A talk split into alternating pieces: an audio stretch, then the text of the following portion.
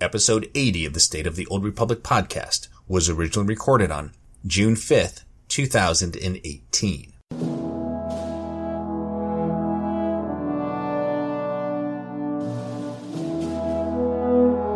It's the State of the Old Republic podcast.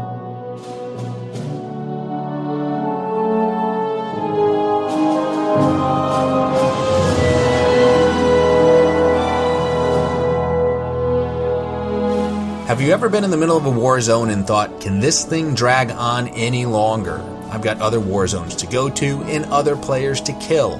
BioWare is making changes to make matches shorter. Matchmaker, matchmaker, make me a match. BioWare is implementing their version of Swipe Right for war zones and Galactic Starfighter. Of all the gin joints and all the cantinas in all the galaxy, she had to walk into mine. You broke my heart, Thana Vesh. Ah well, we'll always have Taris. My story project continues this week. And with that, it's time to make the jump to Lightspeed and check out the state of the Old Republic. Welcome to episode 80 of the State of the Old Republic podcast. I'm your host, Ted, and as you heard in the opening, I have another great show lined up for you today. As always, let's start with some announcements for the Old Republic. BioWare has updated their calendar of events for the month of June. Here's what's happening this month in the Old Republic. The Nightlife event is currently underway and will run until June 30th. The Relics of the Gree event will run from June 12th through the 18th, and Bounty Contract Week returns on June 26th and will end on July 2nd. And that gets us into July and the heart of the summer of SWTOR, where major changes to war zones were announced earlier this week. With that, let's slice the holonet and get to the news. Now, before I get into all the planned changes, it's important to understand the goals that BioWare has set out to achieve, and there are two of them. First is to shorten the average time of war zones to be around 12 minutes. The second is to fix war zones that are exploitable due to environment hacking. With that in mind, let's take a look at the proposed changes, which we now know will be part of Game Update 5.9.2. First up is the Void Star to help keep matches at or under 12 minutes, as well as to make them more interesting. BioWare is making changes that will give the offense a much better chance of completing the objectives.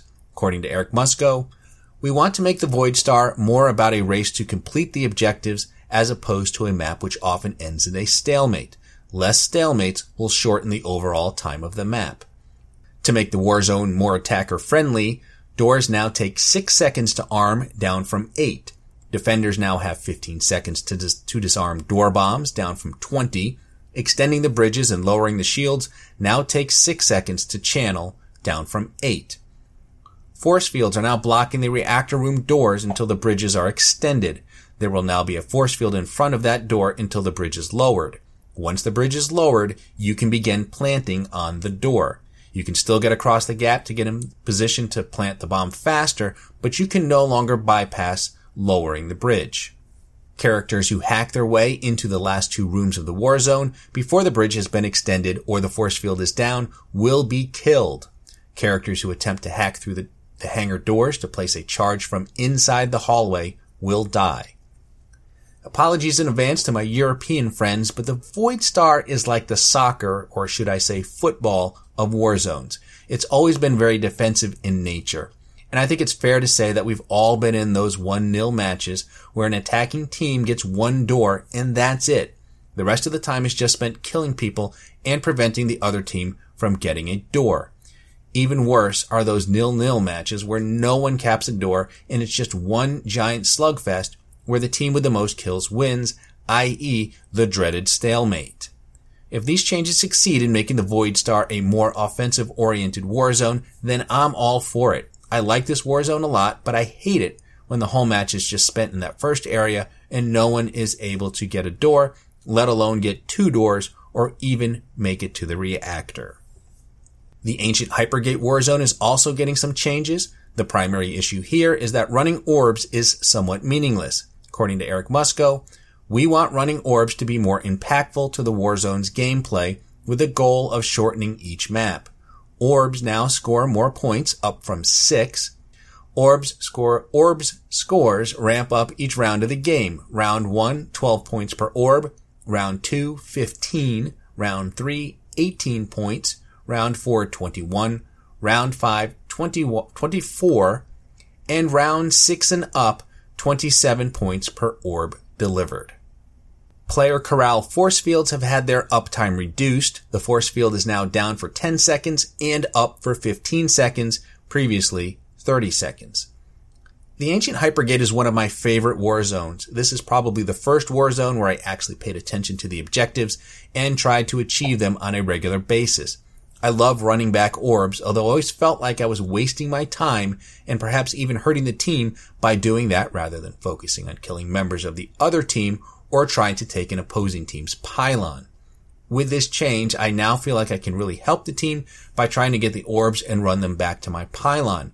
I'll be curious to see if this changes the strategy of the war zone. Will there be less fighting around the pylons and more fighting in the middle areas as teams focus on getting those orbs? The Alderaan Civil War war zone is getting a small change to help speed things up. Turrets will now damage ships for 12 damage per tick, up from 10. BioWare is also fixing an exploit where any character who tries to hack inside of a capture terminal will now die when they try to do so. This is a change that doesn't affect strategy at all and is clearly designed to adjust to just shorten the length of each match, and I'm not even sure how well it will accomplish that. I'm guessing this is one of the war zones that was already close to hitting the 12 minute target. The Yavin 4 war zone is getting some changes that will help further differentiate the map from the Alderaan Civil War, along with shortening the match time. Teams will now start with 500 points, down from 600. When players die, they reduce their team's score by 2, this is up from 0, and characters exploiting by hacking inside of the capture terminals will now die when they do so. When this change was announced, there was some concern that players would now be able to win the war zone simply by capturing a single turret and then focusing on killing members of the opposing team. Eric allayed those fears when he said, based on the way that it is balanced in the changes above, holding two points is absolutely the way you need to win. Example, if one team is holding two points, the other is holding one and trying to farm kills, the team with two points will still win. Kills being worth points will help accelerate the map and to differentiate it, differentiate it from Alderaan. It is not set up as a new strategy to win. Based on our data, killing players is still not going to be a viable strategy to win this war zone. The Novare Coast is getting a small change, although it's more of a fix rather than an attempt to shorten the length of each match. Any characters who leave the starting area prior to the match starting will die, and players who will no longer be able to cap a point outside of the intended 20 meter range. We're looking at you phase walk. If you're wondering about the two Huttball war zones and arenas, well, they're in a category all of their own. BioWare has big changes planned around making the matches more competitive and interesting overall. Apparently kicking the Huttball isn't the only thing Gorada the Hutt doesn't like about the game and that slimy piece of worm-ridden filth has reached out to the BioWare Rules Committee demanding change. According to BioWare, we have some concerns about the dominance of classes with movement abilities in Huttball. The proposed changes will help encourage more team play in the war zone. We also want to create more situations for counterplay and competition in Huttball while ensuring all players are rewarded for their efforts. Carrying the Huttball now applies hinder to the character. Hinder prevents the use of high mobility actions such as force charge, force speed, scamper, and more. Hinder will apply to Sage and Sorc pulls as well as translocate and transpose, meaning those abilities will not work on hindered targets. Due to the hinder changes above, players holding the Huttball will now move at 80% movement speed up from 67. Players can no longer catch the Huttball while stunned, this creates more opportunities for counterplay, such as intercepting passes intended for a target you stun. They are adding attacker points for catching a pass from a friendly target. Currently, the thrower of the Huttball receives 500 points, but not the receiver. We will increase the receiver to gain 250 points. We would also like a touchdown pass to award both players equally. Currently, the thrower gets 500 more points. Here's what the new breakdown would look like. The thrower will get a total of 2,750 attacker points, 500 attacker points from completing the pass successfully, and 2,250 attacker points for throwing a scoring pass. The receiver will also get 2,750 attacker points total, 250 attacker points from receiving a friendly pass, and 2,500 attacker points for possessing the ball for a score. We know these changes will be pretty substantial in affecting how you play Huttball. Before we make these adjustments, we want to know your thoughts. We are getting your feedback early to see what changes we should or should not make. Those are some pretty big changes to Huttball, and after reading them, I'm pretty sure I'm still gonna hate Huttball.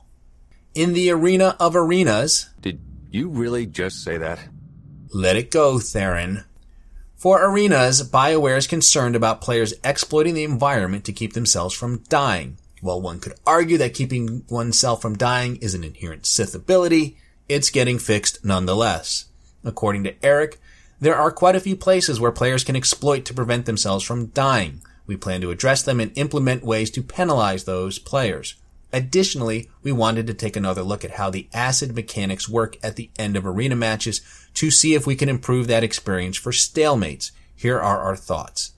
Characters who hack their way into places they shouldn't be, such as outside the arena or in the ground, will die. Currently, acid causes characters to take 10% of their max health in damage every second, and it prevents stealth and all healing. Acid will now work as follows. Characters will take 1% of their max health and damage every second and reduce all healing done and received by 2% per stack. Characters affected by acid will begin with one stack and gain one stack per second, and acid will still inhibit health. So in other words, players begin taking 1% of their maximum health every second. This effect does not stack, it is always 1%. You receive a 2% penalty to healing every second. This does stack, it increases by 2% per stack. What this means is that players, as players fight during the arena end phase, healing will continue to become less effective over time until it does nothing. That penalty plus the constant 1% damage will apply more and more kill pressure to the remaining players. This will mean the very end of an arena match will now get progressively more dangerous. This gives more time for players to fight each other and counterplay before their inevitable acid death. This should also address cases where stealth characters in particular can just CC and run away to win a match. Warzone changes are just one way that BioWare is attempting to improve the quality of matches. The other is coming in the form of an improvement to their matchmaking system. To that end, all Warzone and Starfighter queues are now cross-faction. The unranked Warzone queue will now always prioritize Warzones over arenas. An arena match will only pop if there are not enough players to populate a full Warzone match at a time. Matchmaking will never place more than two tanks or healers on the same team in a Warzone or one tank or healer for an arena. Matchmaking will always do its best to balance the amount of tanks and healers on each team. If there are two healers, each team will receive one if possible. The same is true of tanks. In situations where there are an odd number of tanks and healers, matchmaking will do its best to place the combined number of tanks and healers evenly. For example, there are three healers and one tank. Matchmaking will attempt to make the teams two healers versus one tank, one healer. Pre-made group in unranked arenas can only have a max of one tank and one healer.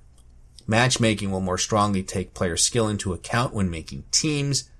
Pre-made groups queuing for ranked and unranked war zones and GSF will now have their matchmaking skill based on the highest rated member, not the team's average rating. Galactic Starfighter matchmaking has been improved to better account for player experience along with their currently selected ship loadout. All of these changes have the goal of making Warzone and Starfighter matches pop more regularly and be more balanced overall. Those are some pretty big changes right there, and about to be gone are the days of stacking healers and having these prolonged matches that never end. Now, if you're worried about queuing in a group of four and getting split up, here's what Eric said about that. We will never split up a group. If you queue as four players in a group, you will all be on the same team. However, keep in mind, you could no longer queue if you had two healers in your group you can only queue with a max of one tank and one healer in a four-man group. Regarding trying to get two four-man groups to be on the same team, Eric said if you are trying to queue sync two four-man groups together to be on the same team, it is always possible they end up against each other as opposed to on the same team, especially with the new factors in 5.9.2, such as improved matchmaking and cross-faction. In case you're wondering if they're implementing some fancy new tech to track people's skill, according to Eric Musco, they've been doing this since launch. He said that players have always had a rating behind the scenes. I'm hesitant to say rating since this isn't the same thing as your ranked score, but it's the easiest way to explain it. This is more of a way that we approximate player skill solely for the purposes of matchmaking. This is also the reason we don't expose this information since it's not really a rating. In 5.9.2, we are making optimizations in how we use this information along with things like role, spec, gear, and more to try and create the most balanced teams we can. Unlike previous game updates, BioWare did mention that they are planning to release the PvP changes and I believe the Rishi Stronghold on the public test server. There's no date as to when the PTS will go up, but I believe I heard Keith mention that they were targeting late June. I'm pretty sure the PTS is available to all players, including those that are preferred or free to play, but don't quote me on that. The PTS is absolutely a great way to test the content and provide feedback to BioWare on the changes before they go live, and I encourage everyone to download the PTS and copy your characters over when it becomes available and get a good look at these Warzone changes before they go live. BioWare said the Summer SWTOR was going to be focused around PvP, and they weren't joking. All of these changes were mentioned in the summer roadmap. The only thing we haven't gotten any details on are the new arena, the Rishi Stronghold, and the new Huttball Warzone. You know, the good stuff.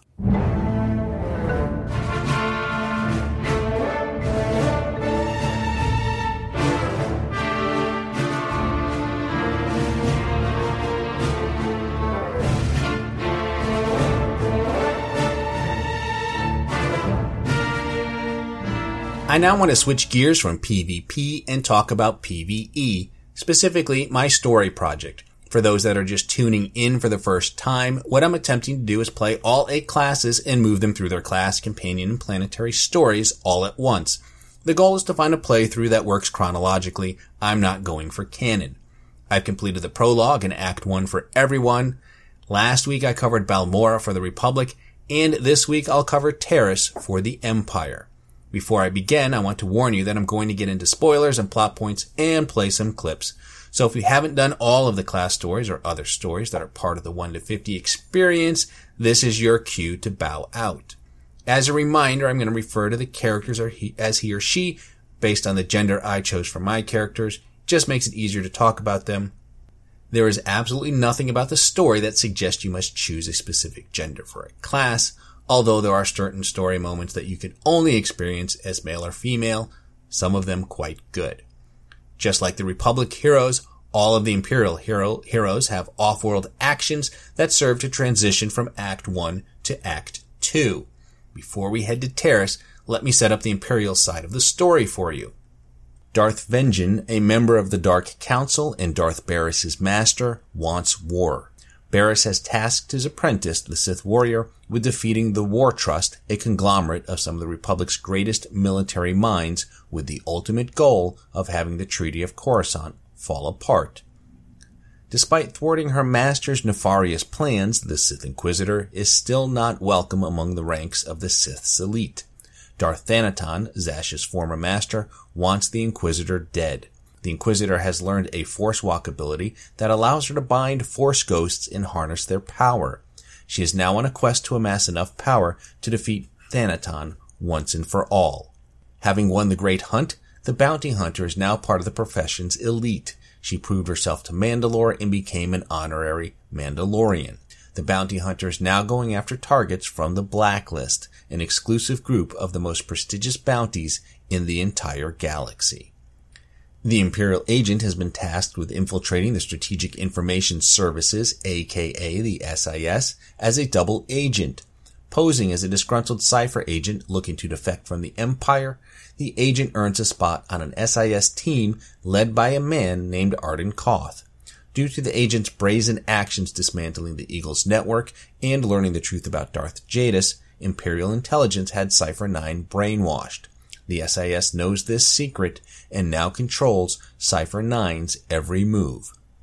So that's the story thus far for the Empire. Let's now head to the Rakghoul infested world of Taris, where the Empire hopes to end the Republic's reconstruction efforts and drive them off the world for good.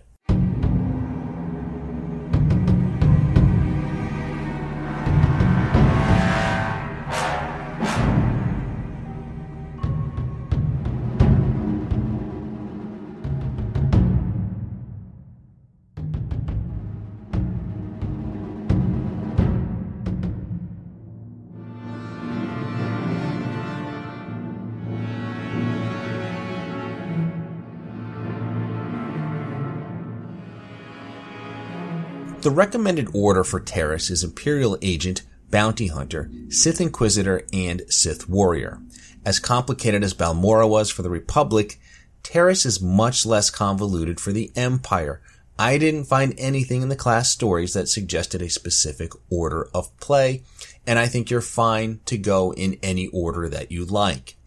Even though there isn't a specific order of play, there are some nice callbacks and tie-ins to the greater story happening on Taris. The Imperial Agent story ties in with the Jedi Knights. The agent is on Taris chasing down a rogue Jedi who is after a high-tech piece of technology called the Ultra Wave Transmitter. This mysterious device can help her raise a Rakghoul army. The creator of this technology is the Republic scientist Nason Godera. This laboratory belonged to a man named Nason Godera. Utterly brilliant. Invented everything from durable plastifoam to the, the death mark laser but his relationship with the Republic is rocky. By the time we captured this sector, he was already gone. I came to catalogue the contents of his lab, and I wasn't the first. If you recall, Nason Godera was the scientist that the Jedi Knight rescued when he was on Taris. Godera was being tracked by Watcher 1 of Imperial Intelligence. The best part of Taris is the planetary story. The order in which it happens doesn't matter a whole lot, but like most planetary stories, it's better to do it last, as it wraps up events that are present when each class story starts. While anyone can do the planetary story, it's best suited for the Sith Inquisitor and the Sith Warrior. This is because it involves one of the most entertaining rivalries that you'll find in the game. I'm back, Master. I slaughtered every one of them, then crushed their artillery. A fascinating story. Unfortunately, the true destroyer of the artillery stands before you. Thana Vesh, meet the latest addition to my circle. Hunt in my territory again, and you're dead. Rage really brings out your beauty. I'm immune to your sickening charms. Save your anger, Thana. Despite her utter disdain for us, Thana Vesh is one of the most enjoyable characters you'll find in the game. Throughout most of the story, you work together by working apart as you try and outdo each other at every turn. As you might expect, we often get the better of her, like this moment where Thana gets captured. That'll send those beasts running off planet. Now, why don't you come over here? Let me out. I'm sure there's some way I can make it up to you. Stay in there a while. Think about that attitude of yours. I'm going to escape. And when I do, you better be long gone. At the end of the story, you have the option to kill Thana. And although we never see her again, to paraphrase Vitiate, I find the galaxy more interesting with her in it. Rather than strike her down, I prefer to go our separate ways and look back on our time together fondly and think we'll always have Taris. Anyway, this place is about to explode. Much as I'd like to see you disintegrated, I suggest you run. Or stay, see if I care. The galaxy's a big place. Try not to get killed. I can take care of myself just fine. Another great thing about the planetary story is that it ties in with the Republic bonus series from Taris. If you recall, our heroes helped out a lovely scientist named Mola Haxtor. This is not a grooming behavior. That's tool use at the very least. I know that, and you know that. I'm just saying neither the university nor the garrison. never mind. We have company. Hi, I'm Mola Haxdor. This is Professor Vraal. We're applied xenozoologists. Uh, could you settle something for us? Mola returns in the Imperial story, only she's a prisoner of Darth Melkin, and he's using her to get information on the Rakghouls. The story goes one step further as the Empire learns about the force-wielding neck ghouls that the Republic discovered. While you poisoned the sewers, I was busy slaughtering Rakghouls. One of them hit back without touching me. It was using the Force. Tell us what you know about these force-using creatures. They're called neck ghouls. They're sentient, proficient with the Force. A whole colony of them lives in the rundown reactor. You know the penalty for lying, Mola. It's true. Master Sulan's with the neck ghouls now, teaching them the ways of the light side. Sulan. I know the name. Idealistic Jedi? Powerful? Hmm, but foolish. If he raises these neck ghouls against us, we could have trouble. Sulan will not interfere with the Empire's plans. Good. Look for him in this reactor Mola mentioned. If he's there, remove him. This job requires true mastery of the dark side. Leave it to me. First one to overload the reactor core gets to watch the net ghouls fry. The Imperial story brings that thread to a nice conclusion. And speaking of conclusions, that's going to do it for Taris. Just to recap, there's no real order of play here, and the planetary story is one of the best in the game. I recommend doing it on the Warrior or the Inquisitor. Next up is Quesh. Both the Empire and Republic are headed to this toxic world. I'll cover that next time. It's a short planet, but it's also one where the Imperial and Republic planetary stories collide. The order in which things happen will matter. So that's going to wrap it up for today. Let me cut in the sublight engines and cue the music and congratulate you on surviving another, another half hour listening to episode 80 of the State of the Old Republic podcast. I'm your host, Ted, and I thank you for tuning in. You can find this podcast on iTunes, Stitcher, Google Play, YouTube, and Buzzsprout. You can also listen to the show directly from the show site, which is sotorpodcast.com, and there is an RSS feed where you can subscribe to the podcast directly. If you have a question for the show, you can email me at sotorpodcast at gmail.com. You can also tweet your questions to at sotorpodcast or send me a direct message. And be sure to follow me on Twitter to get the latest information on the show. Look for episode 81 probably around June 26th. I probably won't be able to do a show next week. Till then, remember the Sith code cake is a lie.